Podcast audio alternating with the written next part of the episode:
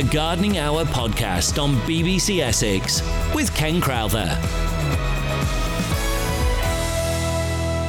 Hi, I'm Ken Crowther, and this is the BBC Essex Gardening Hour podcast. Don't forget, you can subscribe to this podcast on the BBC Sounds app. This week, I'll be taking your calls on box trees. They've had a lot of trouble, particularly with box tree caterpillar. Also, roses, and not forgetting ginger lilies. I've also got some top tips on things you could be getting on with in the garden, as well as plant of the week. I go straight to your calls now, and this week we start with Chris from Great Dunmow, who, interestingly, I went to primary school with. Hello, Chris. Yeah, good morning, Ken. Um, I don't know whether you remember me, but we were at school together when we were five years old at Fairlop School. Chris Roberts. Yes. Yes, and you had a you had a train set in your parents' loft. I did. You're dead right. You do remember. How are you? Oh, I'm all right. Yes, we're doing fine. Yeah.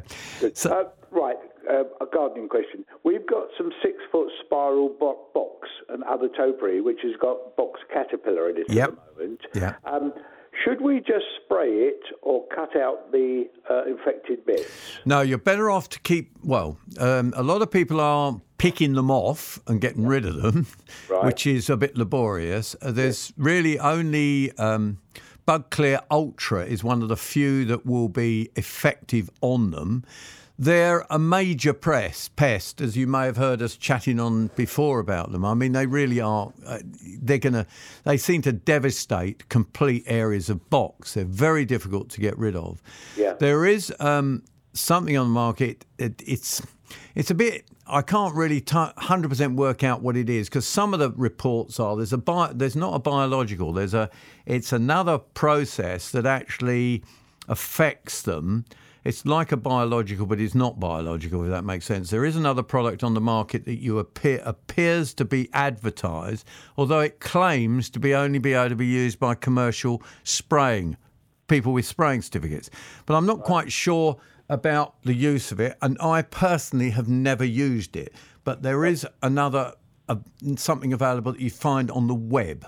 Okay. Well, we have actually got. We bought some Bug Clear Ultra, which we're going to use today. Yep. You need to get spraying straight away because, in theory, you can get at least two generations of caterpillar in one season because uh, they'll pupate, produce a moth because it's a moth, uh, and the moth will relay eggs. So, in fact, it's, it, you can see the challenge of getting rid of it.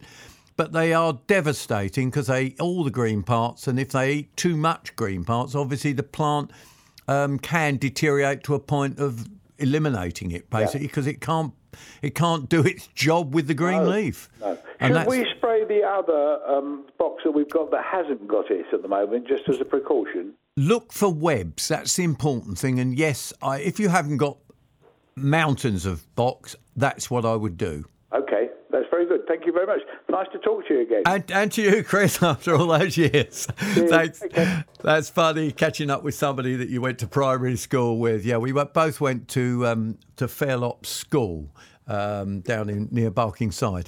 Um, Lynn in Rochester. Hello, Lynn. Hello there, Ken. What are we talking about?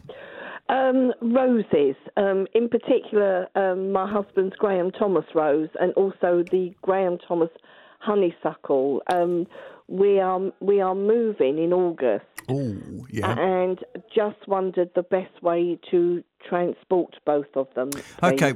Well, the first question is how long have both of these been in the ground? And that's really the that's the main criteria. Um, two to three years, say two and a half years. Two and a half years isn't too bad. Um, at the moment, they are obviously in flower, yes. Yes, that's correct. So the the important thing is the hun- with the rose. Um, if you're moving in August, the flower you're going to get a flush of flower now. You can let that finish. Right. Then I would reduce them down to about 18 inches. The rose, 18 inches. Right. I don't know how big it is. How big is it? Three foot? Uh, yes, it is. Yeah. Yeah, round about that. Down to about 18 inches. And then if it tries to flower, don't let it. Just keep taking the buds off. Because Oh, you want okay. it, you're trying to conserve the energy within the plant. then you need to start possibly if you're moving in August, in July, it wouldn't hurt you to come out a couple of feet out and dig down with a spade and strike, try to uh, cut all the roots all the way round. Yeah? Okay. But leave the plant in the ground. Go in at an angle, and that way you'll be getting some of them. You won't get all of them, but you'll get a few. And then you've got to be very, very careful when you move it. And basically, I would move and replant all in the same time. Can you do that, do you think? Um, y- yes, my, my, my, my assistant can. I'm sure he will be able to do that. That's That the be best way to do job. it. Slide it into something like a bag or something and then pop it into a bucket because you'll need a good bucket full of soil. But if you slide it onto polythene, you don't lose as much soil around the root. Oh, Yeah? okay. Right. And then you pull the polythene up and lift it into a container, and then you can carry it and transport it. When you plant it, put a bit of compost, not in the hole, but in the in the planting material that you're going to put back in the soil. Mix it all in, and then don't flood it with water, but see that it is watered in regularly, and don't let it dry out. But don't do it so that you flood it and drown it. Does that make sense? It, it, it does. That, that's absolutely perfect. Thank you so much. And the basically the honeysuckle's fairly similar. You would cut it back to a couple of feet high, uh, keep the stems, dig it round, and then transplant. Similar sort of thing. There's a risk attached to anything that you move in the summer, but depending, I can't. None of us can predict what's the weather's going to be like in August, No, no. so we do, so we don't know, do we? Yeah, No, no, definitely. That, that's, that's perfect. Thank you so much. Really That's- appreciate it. Where are you off to, actually, out of interest? We're going down to uh, Teignmouth in South Devon. Oh, very nice indeed. Yes, yes, we're really looking forward to it. Good. You enjoy yourself in Devon, but don't forget you can keep listening because you can get us on the uh, BBC app. So Oh, Sounds app. ab- absolutely. I love BBC Radio Essex, so All I'll right. certainly be doing that. Lovely. Thank you so much. Thank All- you. Thank you very much, and we'll go to um, we'll go to Lawrence. Lawrence in Brightlingsea. No, we're going to go to Jen in Colchester. Hello, Jen. Hello, hello, Ken. I spoke to you before. Um, it was to do with a, um, a plant which was grown prolifically, and uh, you recommended the brushwood, which has worked perfectly, thank you. But I've got another problem now, which I think um, I tried to text it to you, the pictures, but didn't work out. Um, I think it might be a walnut tree, but it's growing in a like a really small patch under the kitchen window. So Yep. um, obviously it would have to come out, but it's um, it, it just got it's got a very um, uh, firm stem. So How just, how thick is the how thick is the stem now? Is it a Well, pen, um, pencil or big? It, it's not huge, but it's. I've actually got a walnut tree growing, just planted itself, or the squirrels did, in a pot um, in my back garden. Yeah. Um, and it's it's looking similar, although the the one in um, the other one is, is looking a bit greener. But it's um, I, I tugged on it to try and pull it out of the ground, and it wouldn't come. No, they get they get a good tap root. How how thick is the stem though? Oh, that's what I'm trying to find out. Is it thick as a pencil or thick as a broomstick? Oh no no no, not not that thick. It's it's quite thin. You'd be better, honestly, to try and get somebody to just push a spade underneath it. And if you if you do a spade at an angle. Mm-hmm. of about 45 degrees into the ground underneath it, you'll find Uh-huh. you can push the spade in and pull the plant at the same time and it will pop out. Oh, okay, I'll do that. Thank you. Because I don't Um, like to encourage using using weed killer on things like that. That you, No, I know I- that I you can get out. Yeah. And the um, the lonicera, which you recommended for that for that other plant, for the, the brushwood, Yep. um, it, it's quite sad because you know it was growing all right, but um, it it just needed to go. So It's um, gone. It, it did work, but obviously I'm not going to throw that all over the garden. No, be very careful. I mean, weed killers do have to be treated with respect, don't yes, they? of course. Yes, I appreciate that. And there was um, one other picture on my text which I tried to send to you, um, which was a variegated plant, um, but um, it's hard to describe. Very pretty. I just wondered what the, the rooting system of that was. If it, how how large is the plant? Um, it's probably about spread of maybe a third of a metre, if that. Oh, it's quite small. So, would it be a euonymus? Is it quite close to Yes, the that's ground? it. That's Eu- it, yeah. A euonymus. Euonymuses are very fibrous rooted. You haven't got to worry about those at all if they're close to the house. Okay, That's great, brilliant. Thank you, because it's growing really lovely. So Yeah, they're I- nice. And if like you just that. If you just trim them lightly on a regular basis and keep feeding them, you'll find you'll get Yes. the, the colour stays there. Yeah. perfect. Okay, that's great, and thanks a lot. I love your show. Thank you very much indeed. That's right. Jen from Colchester who has given us a call on 0800 111 40 41. It's now time for Plant of the Week, and this week I'm going to look at Escallonia iveyi. It's found as a hybrid seedling, it was in Cornwall years and years ago, again, Victoriana type times. It grows 1.5 to 2.5 high, so okay, you might think it's too big for your garden, but you can keep it pruned. It's great because it does spread equally 1.5 wide, so you could use it as a hedge. It has dark glossy, glossy leaves, white flowers from about now right into summer. They're very fragrant, and if you deadhead it, it will keep flowering, believe it or not. So you can just run them over with a pair of light shears and it will keep flowering, producing more flower.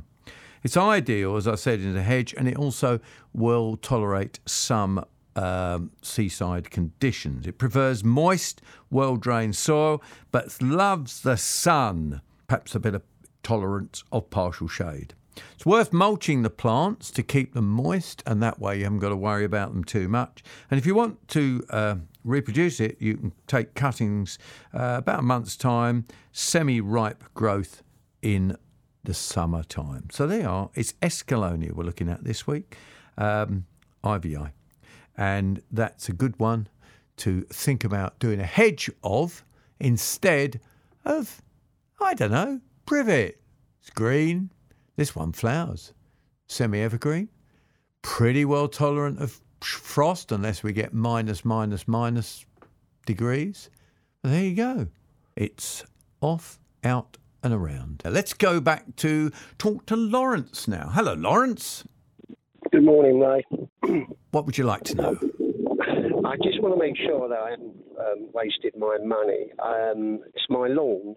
I want to feed it. And I spoke to a professional gardener the other day. He was just laying down feed.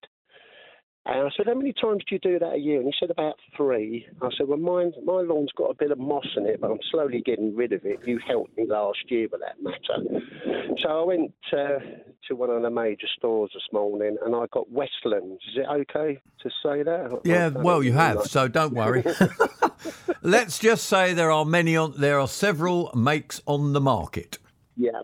But what I've bought, it's got rapid greening, kills weeds and roots, kills moss, and a stronger lawn. Yeah. Now, I don't know whether I've done the right thing or not. Should I just got a feed like the guy said, or would I be all right putting this down? You can still do it. The pro- one of the your, your problems is that grass is growing quite uh, well at the moment. It's had a nice drop of rain and it's growing quite vigorously. Um, your feed will encourage it to grow s- better. It'll improve the strength of the grass. The moss killer. Now, the moss killer will kill the moss, but then ideally, when it's dead, you want to get it out, and that's the biggest, the most difficult thing. Is once your your grass is growing, it's quite difficult to rake out the moss. But you can do all that just as you as, as it says on the packet, sort of thing. So there's nothing wrong with that, and a lot of people do actually um, feed lawns three times a year.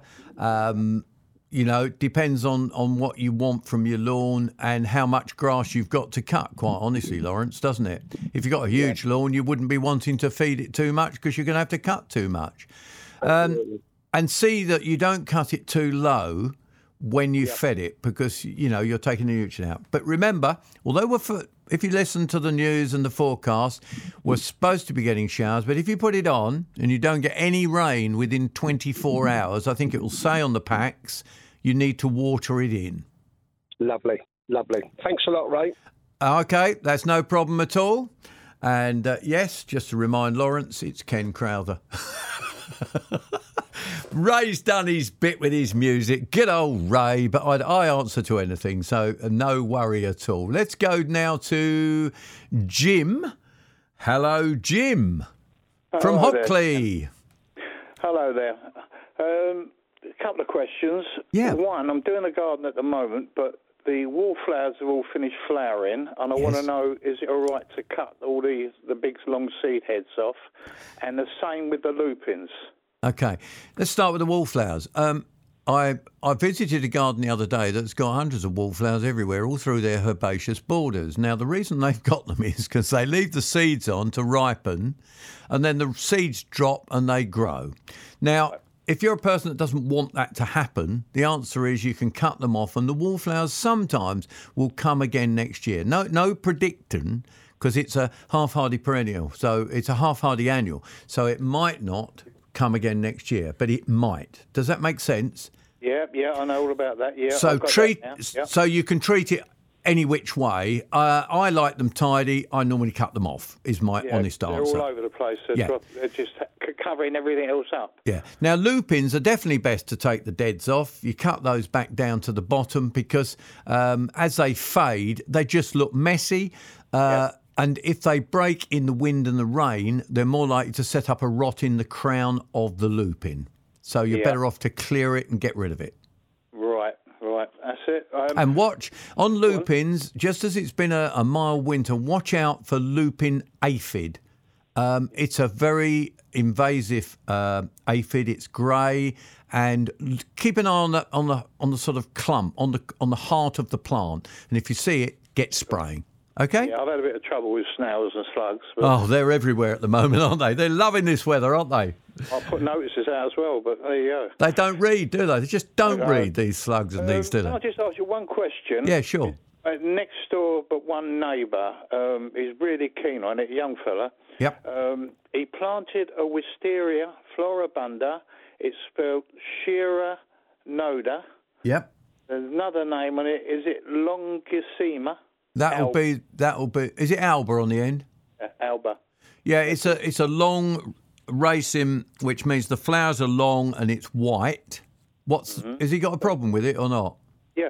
Well, he's had it about three years or more, and he's trained it along. He's got a big, nice garden shed. He's trained it up right the way along. It's about 20 foot long. Lovely. he's got, hasn't had a flower on it. Right. If it depends whether it's a seedling or a grafted one, and watch that all he's doing is cutting back. He'll have lots of tendrils. Tell him lots of tendrils. Cut those back to three buds Yeah, yeah. from from where they start, and that's all. And then leave it alone. Uh, feed it with uh, feed it next. Oh, you could feed it now actually to give it a bit of uh, different body. Feed it with a bit of tomato food, but definitely next spring give it tomato, food. Yeah. All what Use, yeah. Does that go for all the wisterias, cut back to three? Yes, yeah. At the moment, June time, they've all got these tendrils cutting back to three buds. Those tendrily things, unless you need to train any of those branches. Yeah. Would it be because it's a young plant? Uh, If it's a young seedling plant, it can take years to flower, and that's one of the problems. If it's a grafted one, it should flower fairly swiftly, and I don't know why it hasn't. That's why I think give it a feed. Okay. All right, lovely. Thanks very much indeed. Thank you. That's Jim from Hockley, and we go to Nigel from Braintree. Nigel, we're talking grapes, is that right? Yeah, I've got a grapevine Yep. and I'm a little bit confused.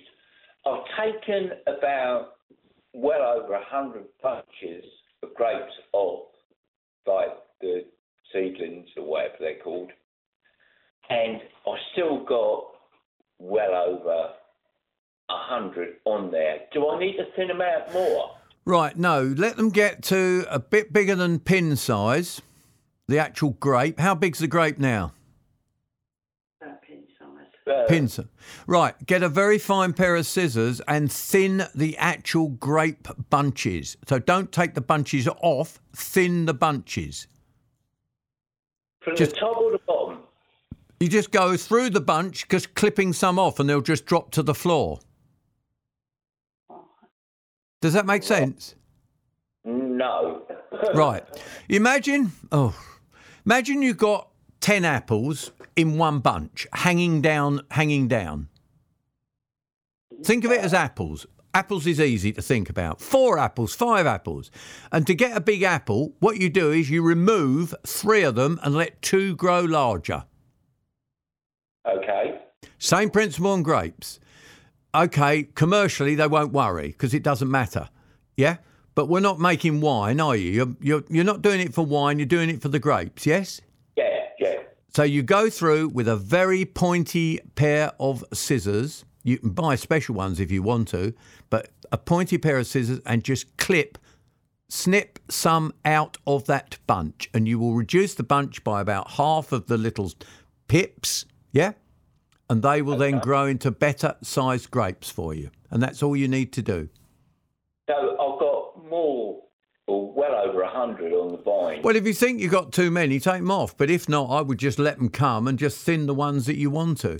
And then as they as the plant produces lots of side branches and trailing pieces, I reduce those back as well to put the nutrient that. put the nutrient into the grape. Lovely. Thank Have you. a have a go, Nigel, and let me know how you get on. And we go to Alan from Chelmsford. Hello, Alan. Hi, Ken. Uh, I must start by saying I'm not a gardener, uh, but I'm just asking this out of interest. I've sent you an email with a photo of a plant on it. Um, it's about three foot high. The flowers are um, multi-petaled, and each petal is sort of lilac Yep. with dark. Yeah, I've got your. E- oh, it was on an email, wasn't it? It was, mate. Yeah, yeah. Yeah. Uh, yeah. Alison Steed. Is that you? No. Sorry. I'm just trying to work out which one you are. Oh right. Okay. Uh, where did you send this pic? What was your name again? Sorry. You're Alan. Alan. I'm trying to look for Alan. Um, is it the one that you wrote um, a letter about and you said how you'd taken over the garden, or is that not the one? No, that's not me. No, I sent it about 15, 20 minutes ago. 15, 20 minutes. Oh, Mickey boy. No, No. no, no. No. But, but, but- but basically, Ken, it's about three, three to four foot high. Yeah. Uh, the actual flowers, the blooms, are about the size of a two pence, fifty pence piece. Yeah. How big are the leaf? How big's the leaf? Uh, the leaves are about the size of the, not your whole hand, but Right, part of the palm of your hand. If you know what I mean. right. And it's a purple, purpley bluish colour. No, uh, lilac-y. Lilac one. I think you've got Lavatera. Right. Is it is it a light brown stem? No, green. A green stem. Yeah. I, I did actually try to send you a text, but when you put a text in and you put Essex first, when you had a photo, Yeah. Okay. Yeah. Let's try and right talk. Um, uh, just stay on the line, and we'll see if we can sort you out to set, to send a picture to us, and see if whether we can have a look at it that way. I think that will be a lot easier. So hang on in there, and we go to Robin from Benfleet now. Hello, Robin. Uh, good, good morning. Um, I'm just making inquiries about a ginger lily. Yep. This this would be the start of my fourth season with this uh, bulb. Right. It's got. It's. I'm just asking when would I expect it to flower? I would have thought that you should have had flower within the last year or this year. I don't know why you haven't last- actually. Yeah. Last year I had four stems, uh, very healthy, strong ones. Yep. About four foot, no, three foot high. Uh huh. but no flowers. And this year, they obviously they rocked out, died down, and they're now about 15 inches high, the new stems, and very healthy again. They're in about uh, a two foot by two foot pot, circular pot. Okay. And what do you do? You feed them at all, or what? Not often, I must admit. Try feeding them a bit of tomato food. That will help them along, definitely, yes, oh, that's lovely. on a, on a two week basis. And I think you'll find you might be able to persuade them into flower. Lovely. Thank you very much. Okay, that's Robin from Benfleet. We'll be back to your calls and text and emails fairly shortly. Let's look at another couple of tips I've got for you this week. And I'm going to start with roses because deadheady roses can be a laborious job. Um, you know, if you've got a huge wall of perhaps climbing roses, and they're all loads of them are out in flower. The rain's given them a fair bashing as well. It's really time to deadhead them. Now, sometimes they're cluster roses, which means you've got several heads. So that takes a long time, but you do need to get rid of them because they look untidy and horrible. So go along and get rid of all those dead heads. If they're single roses on a branch, cut it back to two buds. That's the easiest way of doing it. And the same with hybrid teas and floribundas.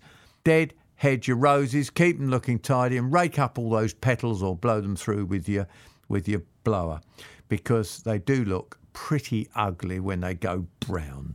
And this weather has affected roses dramatically. Now we're in June, we'll be looking for the next flush of roses, believe it or not. And we want to induce those by giving them an extra feed. Give them a really good rose feed. Something like Toprose will be good because it's got all those extra nutrients in that roses need. So they are. Get those roses fed. Now, annuals. You've all put your annuals in, haven't you? But guess what likes annual when it's raining is slug. So get some slug bait down. Be careful if you don't like, uh, um, you know, harmful ones. You can get some very organic ones today. So get some slug bait or pellets or deterrents round your annuals because if not, they'll be eaten away. Again, don't forget that you've got to keep feeding your annuals on a perhaps a two weekly, three weekly basis, and the weeds will be taking over if your annuals don't. So come on, get weeding amongst those annuals. Also, good one, pinch out the tops if you've just popped them into the ground. Pinch out the tops, don't let them flower for the first week or so, and you'll get a much better plant. Yeah? More tips for you to get out in that garden in between the showers and enjoy that garden this summer. The Gardening Hour podcast on BBC Essex with Ken Crowther. Mary from Hoddesdon. Hello, Mary. Oh, hi. Hi, Ken. I, I know you've done um, a, a piece on caterpillars in box. Yes. Yep. Um, I've looked at my box. I've got the the pointed leaf and the round leaf box, but there's no caterpillars at all. But there is a dieback, and you suggested Bug Clear Ultra for the caterpillars. Will that do the the, the um, No. just a dieback? No. No, no. What you might have, uh, what what sort of dieback are you getting? I mean, It's like um, you go orangey red and not so much red, just a brown, or yeah, a little bit orangey, but could it have brown. dr- could it have just dried out that section No, because no, I've, I've, it's not I have right. them. Uh, the only other thing that there is is um, a box disease, which Mm-hmm. again um, a box blight. Uh, which will affect box trees, and the only thing you can use is a, you know, a a fungicide for that, which can help. Uh, but it's very, it's, we got two real problems with box. I mean, we're trying to get rid of both, but it's very difficult to get rid of that as well. So, you know, ideally, uh, you you've all you can do is spray it. So that that's Yeah. the problem. You see? And- do you see what I'm getting? this- What what this fungicide? Um, what could I spray? What what one would I use to get rid of that? Uh, any good, um, any good, any good fungicide will get rid of it. Anyone, Yeah, will get rid of it. I mean, just ask at your garden centre and see that see that you see that you can get rid of it. Um, it, it you'd know it because it, it eventually the problem is it will eventually kill the roots, and that's the problem. Oh, So you've got to be quite careful careful with it. Um, You know to treat it. So it's a lot of people are removing it um, completely, and you don't want to use if you're pruning it. Don't move the pruners onto another area. Mm, yeah, So there's yeah. there's, there's, there's um, quite a bit on there. If I was to if I was to cut it off, I think I would the shape would would be gone. Some of them are round balls and some of them are triangles. Yeah. and it would be you know they they're more they're like a statue in the garden, so so to speak. And when you Well, that that is one of the one of the troubles with box blight. You know, I mean, um, there isn't an easy way of getting rid of it, and and I I don't understand how you can do it. Some people claim. Uh, Some people claim that actually you can cut them back, cut it back, and it will regrow. I've seen that actually done. Does it? Oh. Um, but it's it's again it's a chance. You know, it's one of these things that you can't really get get hold of. Okay, okay. I'll give it a go. The fungicide. I'll give it a go. All right, and let me know how. You, Yeah, let me know how you get on. I okay. will do. Thank you, Ken. Thanks very much indeed. And we'll go from box to lavender. Um, it's an interesting fact that today I am not planting uh, box trees at all. I'm trying to use a lot of euonymus, um, lonicera, and I've just avo- I'm avoiding planting box for that reason. Um, let's now go to Nigel from Harwich. Hello, Nigel. Uh, hello, Ken. Um, it, yeah, lavender. We we have like a raised bed in our front garden of lavender, and uh, I think it's a little sort of grassy, dark, very dark, half and half. The lavender's taken over, Okay. which is great because the the bees they absolutely love it. Yeah, they're all out in flower at the moment, looking good, aren't they? No, ours are not, but Oh. they won't be long. Yep. Now, my concern is we, we love it for the, the bees and the, the other stuff that gets on it. Can we use any fertilizer What to keep them growing? the lavender? Yes, you can, but you'd need to put it underneath the bushes. I mean, any good uh, fertilizer would work really well. Something as simple as Growmore. You just Oh, get a small handful in your hand and then just shuffle it underneath. Not oh, don't overload it. Uh, Right. Because Growmore, if you imagine your hand and you put it in the, don't put it in the finger bit, but if you imagine it in the palm, Yep. That much per square yard is roughly the right amount. Now, if you sprinkle it under and then just rake it in with your hand or a small handful, and that will do the job. Oh, okay. No, that's fine because I wasn't sure what sort of uh, whether it was acid loving or No, just just feed it. Give it some food. They love it. Now, the other important thing, of course, you know, Nigel, don't you? As soon as it's finished flowering, when it's finished and the pods are all formed, remember that you need to trim it. And when you trim it, go into the actual growth just a little bit. Ah. Tou- touch the leaf, but don't go hard. If you go in hard to a lavender, you kill them. They just die back. Oh, okay. What we normally do, Ken, is just use a pair of shears to, to get That's all right. Shears, yeah, go a little bit lower, But a and bit you'll, lower. it'll mound just a little bit, and I mean fractional, half an inch, oh. something like that. Oh, okay. All right. Yeah, no, that's fantastic. Thank you. That's Nigel from Harwich, and I'd just like to go to an email now. Now, an email from Alison Steed. This is the one I got confused with. Alison Steed has sent us a attaching a copy of the plant, which is in the front garden. Um, it's been there 16 years, and it was always small, 18 inches high, never flowered. Come to think of it, and never did much at all. Anyway, when Dad was alive, apart from his beautiful roses, he never fed any. Uh, Mum and Dad have passed away, and since my partner moved in with me, he has been tending the garden. He's been looking after it, and he has fed the front garden. And yes, you have got a lavatera in your front garden. They're normally quite short lived, but as it was only 18 inches high and struggling, um, it's been there for 16 years. I'm sure it's a lavatera from the picture. Um, and all you need to do, they're not 100% hardy, but it's tucked in against the house, which is uh, why it's protected very well. Uh, just prune it off lightly after after flowering, not too harsh, and then prune out any dead in the spring, and you'll find it will keep growing. Thank you very much for your email on that one as well. So there. Um, Let's go back to the phones now. That number to call is 0800 111 4041. That's 0800 111 4041. Simple as that. And we go and talk to Vera in Eastwood. Hello, Vera. Hello, good morning. Um, it's about my rhododendron. Um, Yeah. It, there's something on the underside of the leaves. It's like it's about half an inch long. It almost looks like a little strip of paint, and there's lots of it. On, you know, on each leaf. Sometimes there's a little yellow bit on it as well, but you know, it's primarily white. I don't know what it is. I've tr- I've sprayed it with Provado Yeah. and hasn't made any difference. And I did hope when we had all the rain it would alter it, but no, it's exactly the same Is it is it a whitish colour? Yes, yes, it is. It could be a scale. Um, it could be one of the scale insects. It sounds like it's got whitish.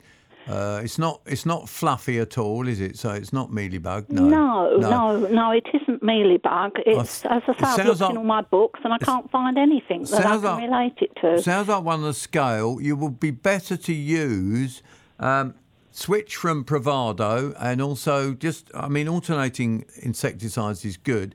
Um, use uh, Bug Clear Ultra. try that as well. Right. Bug Clear Ultra. Yeah, Yeah. and and have a go at that. And I think you should be able to eradicate them. Um, they're often people wipe them off, but if you've got a lot of them, that's a Oh, bit of a problem. There's an awful lot. Yeah. Um, also, I don't know if it's connected at all, but some of the leaves are quite sticky, and Yeah. there is I don't know if it's whitefly. There's some little tiny. It looks like whitefly, very sticky, and Yeah, you've got an the A. same sort of thing? You've do you got an? A. That will be an aphid because they secrete a sick a stickiness anyway. Yeah. So that is what you've got as well. Oh, All right. Same will problem. the bug clear ultra? yes. Will that yep. that, both of them? that that will uh, hopefully eradicate both. Okay, thank you very much indeed. That's thank a you. pleasure. That's a pleasure. And don't forget that number to call is 0800 111 4041. Text on 81333. Start your message with the word Essex. All as easy as that. Diane from Housestead. Hello, Diane. Hello, Ken. Hello. Wonder if you can help me about with my honeysuckle. Uh-huh. So, something has obviously been eating it. Um, it's it's tiny little black things, but they look they're quite dusty. But they've caused the um, all the bloom to to shrivel up and the leaves as well. Um, and it's on all of it actually. Right, now hang on. You say it's a dust. Is the leaf got like a sootiness on Yes. it? Well, that, you see, I think you've got two problems. I think you may have had an aphid on it. Yeah. Right. And then what the aphid excretes, I just was saying to the previous caller, did you hear? I was saying they Yes, excrete yeah, a stickiness. sticky. And then Mm. you get a mildew. That's right. Which is Mm. sooty mildew. Now that's what I think you've got. You've got Yeah. sooty. Sorry, it's sooty mould, not mildew. It's a sooty mould. That's what I think you've got. Right. Now, um, you can, you need to get rid of the aphid because the aphid, I reckon, is still there. And then you need to treat the sooty mould. Right. If there's I- any if there's any areas that you've got too much honeysuckle, I would cut some of it back. You won't hurt it roughly at this time of year, and then spray with an. Uh, you've got to use two things: get rid of the problem, which is the insect, and then spray with a uh, fungicide. But the fungicide won't necessarily clear up the blackness on the leaves at this Right. moment. Do but you it'll think help it's new worth leaf. trimming it all down because it's going round an arbour, um, and basically it looks as though it's it's not growing very much Well, if you at all. yeah, if you haven't got any decent flower, it won't hurt to trim it back lightly. Don't be too heavy on it, but trim it back lightly, and then give it a blooming good feed as well at the same time. So you're feeding it, feed and water it, get it growing again, and then treat the problem at the same time. But even though you trim it back, there'll still be aphid in there, so get rid of them. Right, with a fungicide. No, Yeah, no. insecticide. insecticide for the insects, fungicide to slow Oh, down that goodness. blackness. Because I was spraying it with um, the Provado. Um, That's all right. You're doing Yeah. the right one. So Oh, that's right. fine. Then when you've when you've cut it back and that, and if you watch for new new growth, if the new growth is clean, don't worry. But if it Mhm. isn't, you need a fungicide. All right. Okay, lovely. Thank you very much. That's a pleasure. That's Diane from Housestead. Back to your gardening questions in a moment, but right now on the BBC Essex Gardening Hour podcast, I've got some top tips on things you could be getting on with in the garden. Now, you may have noticed we had a bit of rain. Yep, it rained and it rained, and in fact, it was quite good, really, because it's just what our gardens needed. Now, what has happened since is not only have the lawns grown, but those pernicious weeds, which seem to appear because of the very dry summer last year.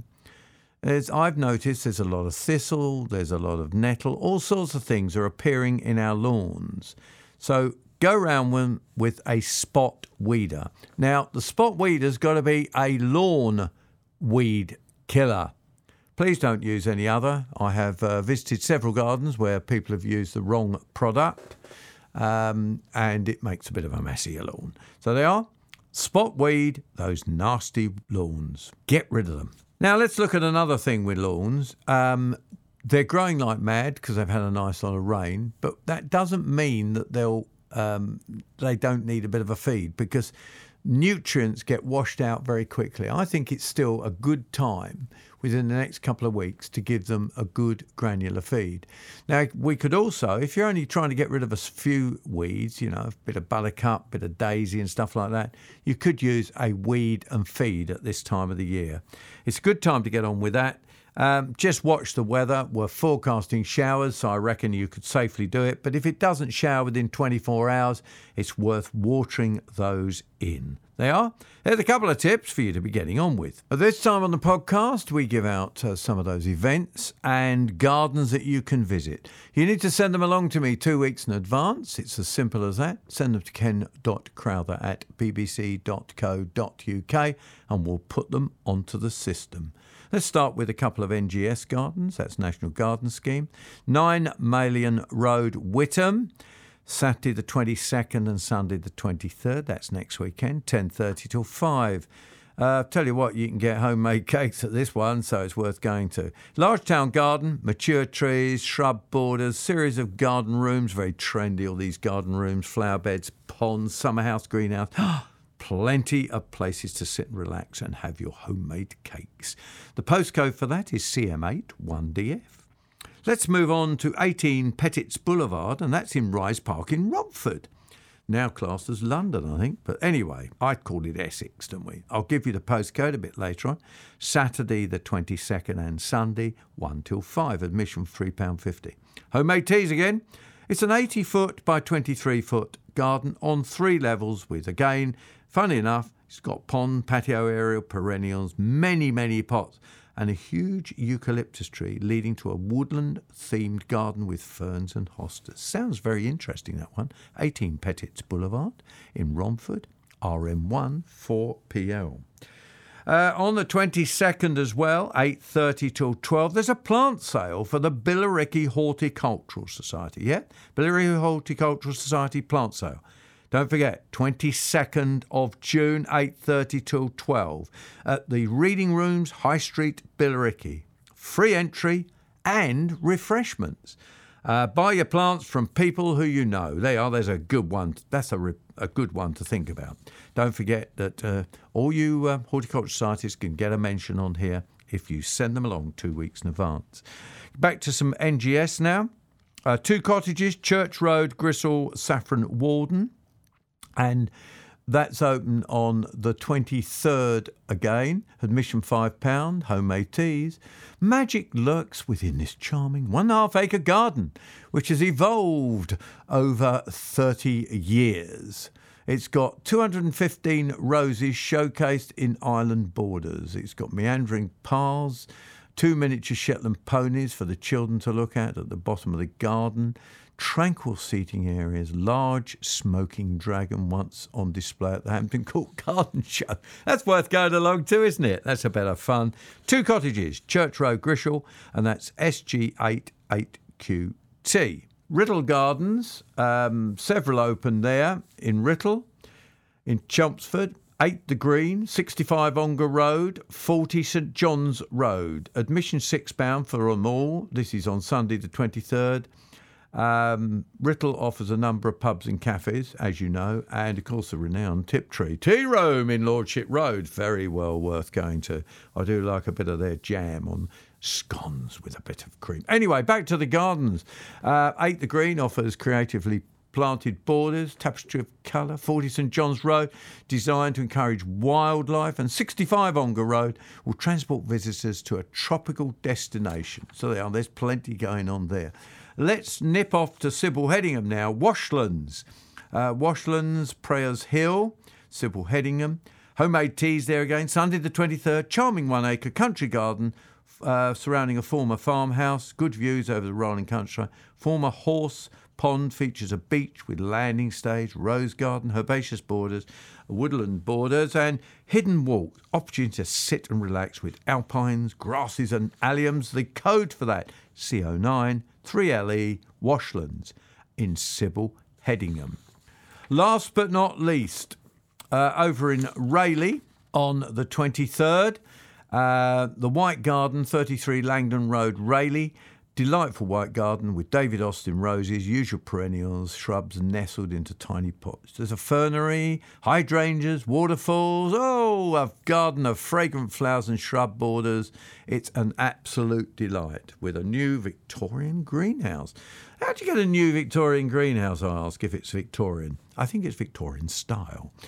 There's lots of woodland style paths with plants beneath pergolas, clematis, and rambling roses leading to an arbour. Light refreshments available. That's the White Garden, 35 Langdon Road, Rayleigh, SS6 9HY. Don't forget, a reminder if you want your garden mentioned, NGS Garden, Open Garden, or Horticulture Society, send it along to ken.crowther at bbc.co.uk or just send it along in the post to Ken Crowther, BBC Essex, PO Box 765, Chelmsford, CM2 9XB.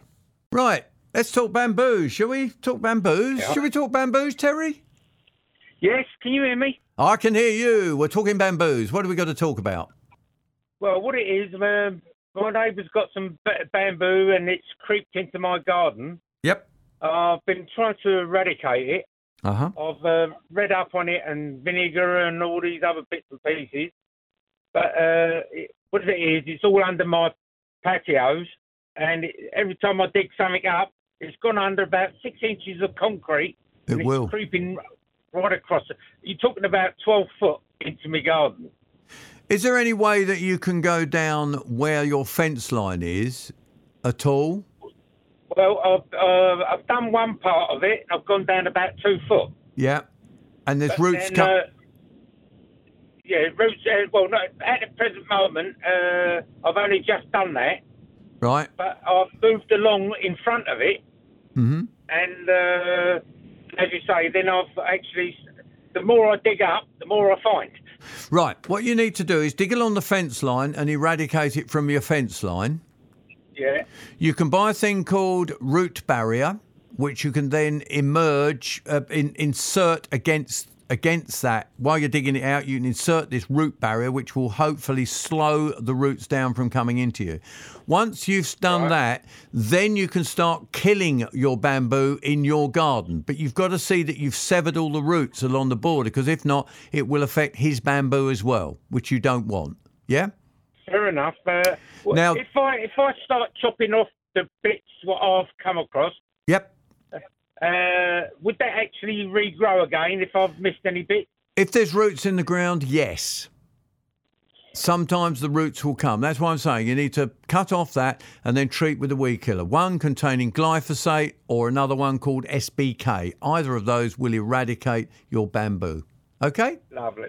Okay, now I just wanted to know that, as you say, if I cut it off from the root, yep. uh, what's left in my, and if I've missed any, will that re, replant itself and grow? It will if you've missed it. Uh, But then that's why you, once it emerges, you treat it with weed killer as the top comes out of the ground or the concrete or wherever it comes out. Okay? Right. Okay. Thank you very much. That's Terry in Thundersley. And we go to Jean. Hello, James from Gravesend. Is that right? Hello. Yes, yes, it is. um, I wonder if you could tell me when is the best time to to prune lavender and how much to take off. Okay, lavenders are very gentle, gentle plants. You can't be harsh with them at all, um, and you need to. Normally, you would cut them back after flowering. So as they produce their seed heads, you cut all the seed heads off. And you cut lightly into the foliage, but only lightly, about half an inch, inch maximum. If you've Ah, if you've got old, and you do this every year, so you control the plant. If you let them grow out of control and you try cutting them harsh back into old wood, chances are they will die. Oh, right. Okay. Thank you. All right. And also, I've got um uh, Italian herb lavender. Do I treat that the same? Yes, but be more gentle with that because they're not as hardy. Oh, right. Thank you. Okay. Uh, thank you. That's Jean from Gravesend across the. she- She's across the water, Gravesend, isn't it? Yes. Um, when's the best time to prune a red robin? And that's Joy from Stanway. Um, well, really, honestly, when you like. But most people will do it um, after the you get a flush of lovely red. They'll then try to flower, and a lot of people, and in fact, it was Dave that was in the other week, and he was saying he prunes to stop them flowering, and then you get another flush of red growth. Uh, but early summer is a good time to prune a red robin. That's when I would do it. Um, don't forget, you can give us a call. I've got a line free at the moment on 0800 111 40 41. And the most important thing, of course, who follows me? Don't forget, Ronnie will be in after me at 12 o'clock after news. So listen out for Ronnie. He takes you through for a good couple of hours. A very amusing program. So listen up for him as well. Um, a couple of months ago, um, this is Joan from Harlow. She contacted us about her hydrangeas. The leaves were brown and crisp. You advised that they needed watering. I've one in a large pot, one in the ground, and one in the ground is full of bud and doing well. The one in the tub is budding on lower branches, but in the centre there's a long, very thin branch. No buds. If they were near the base, I'd think they were all like suckers, as in roses. Shall I just cut them off? No, you don't. No, you don't.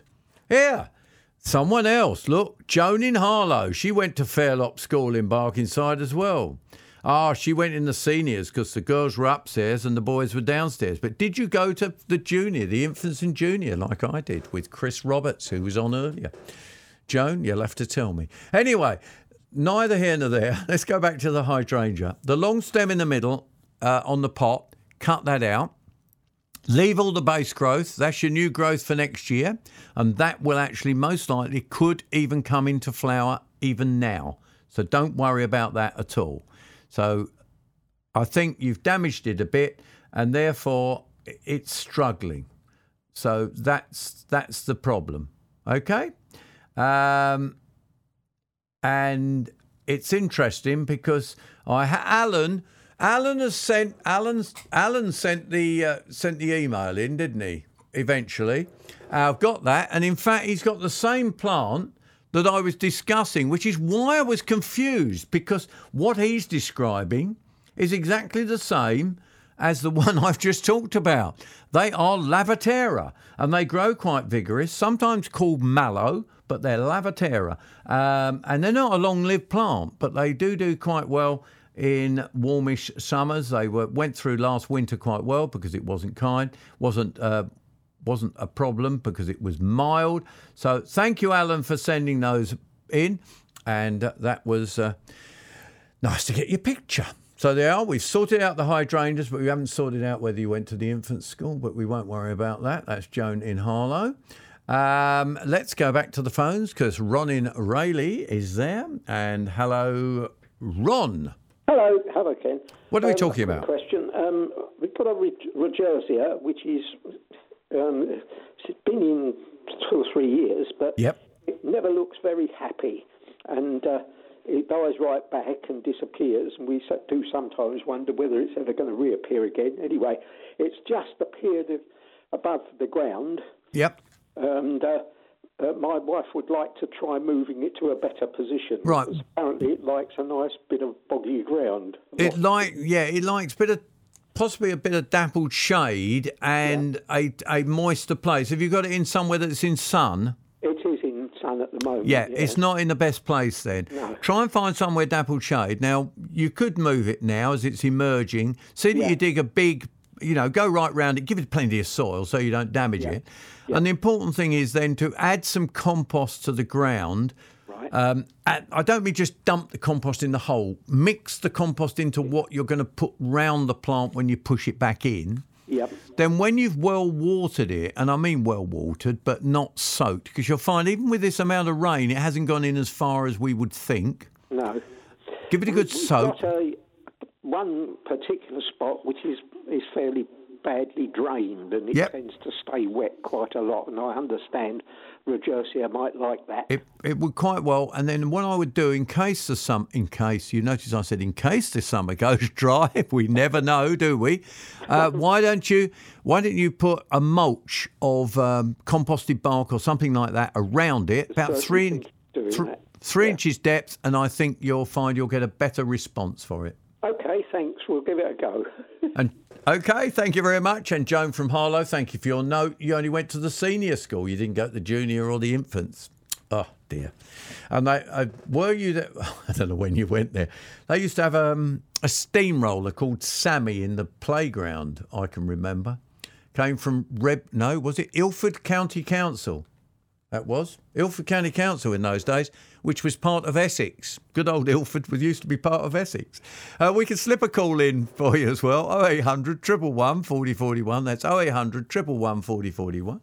And let's go back to looking at uh, Ivor gooseberry in a 24 inch terracotta pot, three years old. The leaves have turned brown from the top and spread down and dropped off, leaving very bare branches and small berries. It must have dried out. It can't have done anything else, John. It's dried out. If the leaves have gone brown, unless they went mildewy first, it could have gooseberry mildew. But I think um, gooseberry mildew is one thing that it could have been but I think it's dried out. So give it a blooming good soak. Blooming good soak. And don't rely on rain if you've got containers because it doesn't work. It really doesn't. Um, planted some roses earlier. They're doing very well, but only producing the hazelnut whirls and coffee creams. I don't know about that. Um, so none of the purple ones, which are my favourite. What am I doing wrong? Thank you, Chris. I just like to always read out your. You re, you send me one a week. Anyway, let's go back to Steve in Sudbury, who's got a proper question, haven't you, Steve? What would you like to know, Steve? Uh, my fruit trees have got some horrible little black bugs on them, hundreds of them. Right. Okay.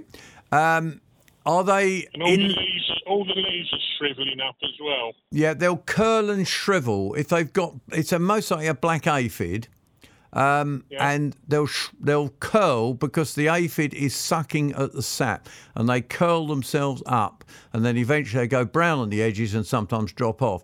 Um, there's not a huge amount that you can use. You need if it's a big tree. Honestly, you can't spray it, but if it's a smaller tree, is it a smaller tree, Steve? Yeah, dwarf trees, yeah. If it's if they're dwarf ones, go to a good garden centre and see you get the right spray. You can use some friendly sprays, but you need to get it into where the bugs are. And you can use some of the organic sprays which are made up of oils and things like that. And soft soaps. Okay. All right? Okay, thanks very much. Best of luck and keep going with it because you can't just do one, you have to keep going with it. Um, hi, Kay, I just sent you two photos of leaf damage on the newest growth of my ash tree. You did? Let's, let's quickly nip over that. We've got ash tree problems. Uh, let's have a quick look. This is from Paul. Wow, they have been eaten alive, haven't they? um, more mature leaves. It's the fresh young growth. Pigeons spend a lot of time in the cat. Oh, it could be pigeons picking at the caterpillars. Could it be pigeons? Pigeon damage? Uh, if it's an ash tree, it, I can't work out whether it's an ornamental uh, ash tree or not, but you need basically to think about whether you would just spray it with Provado or Bug Clear Ultra, and that will actually get rid of it. It's as simple as that. Someone's quickly asking about brassicas. Oh, oh, oh. Can we brassicas? What would you like to know? Very, very quickly. Oh, well, they look like they've got a grey burn mark on them. They're very healthy, and we've got them covered up in a cage to keep the moths. Right. If it if, if it's a sort of brownish, greyish burn mark, I think that could be um, a a fungal thing. I would definitely spray with a fungicide. I can't think anything else. The only other thing it could be is cabbage white where they've laid their eggs. So there's two things to look out for there. Thanks very much for listening to the BBC Essex Gardening Hour podcast. If you've missed any of the answers to the questions we gave, you can download this programme and take it with you on the BBC Sounds app. Don't forget that if you want your Horticultural Society event or garden event mentioned on the podcast, give us two weeks' notice and send them along to ken.crowther at bbc.co.uk or pop them in the post to BBC Essex, PO Box 765, Chelmsford CM2 9XB. Don't forget, if you have a gardening question for us, why not give us a call on 0800 111 40 41 and be part of the programme. Yes, every Saturday from 11. It's the gardening phone in.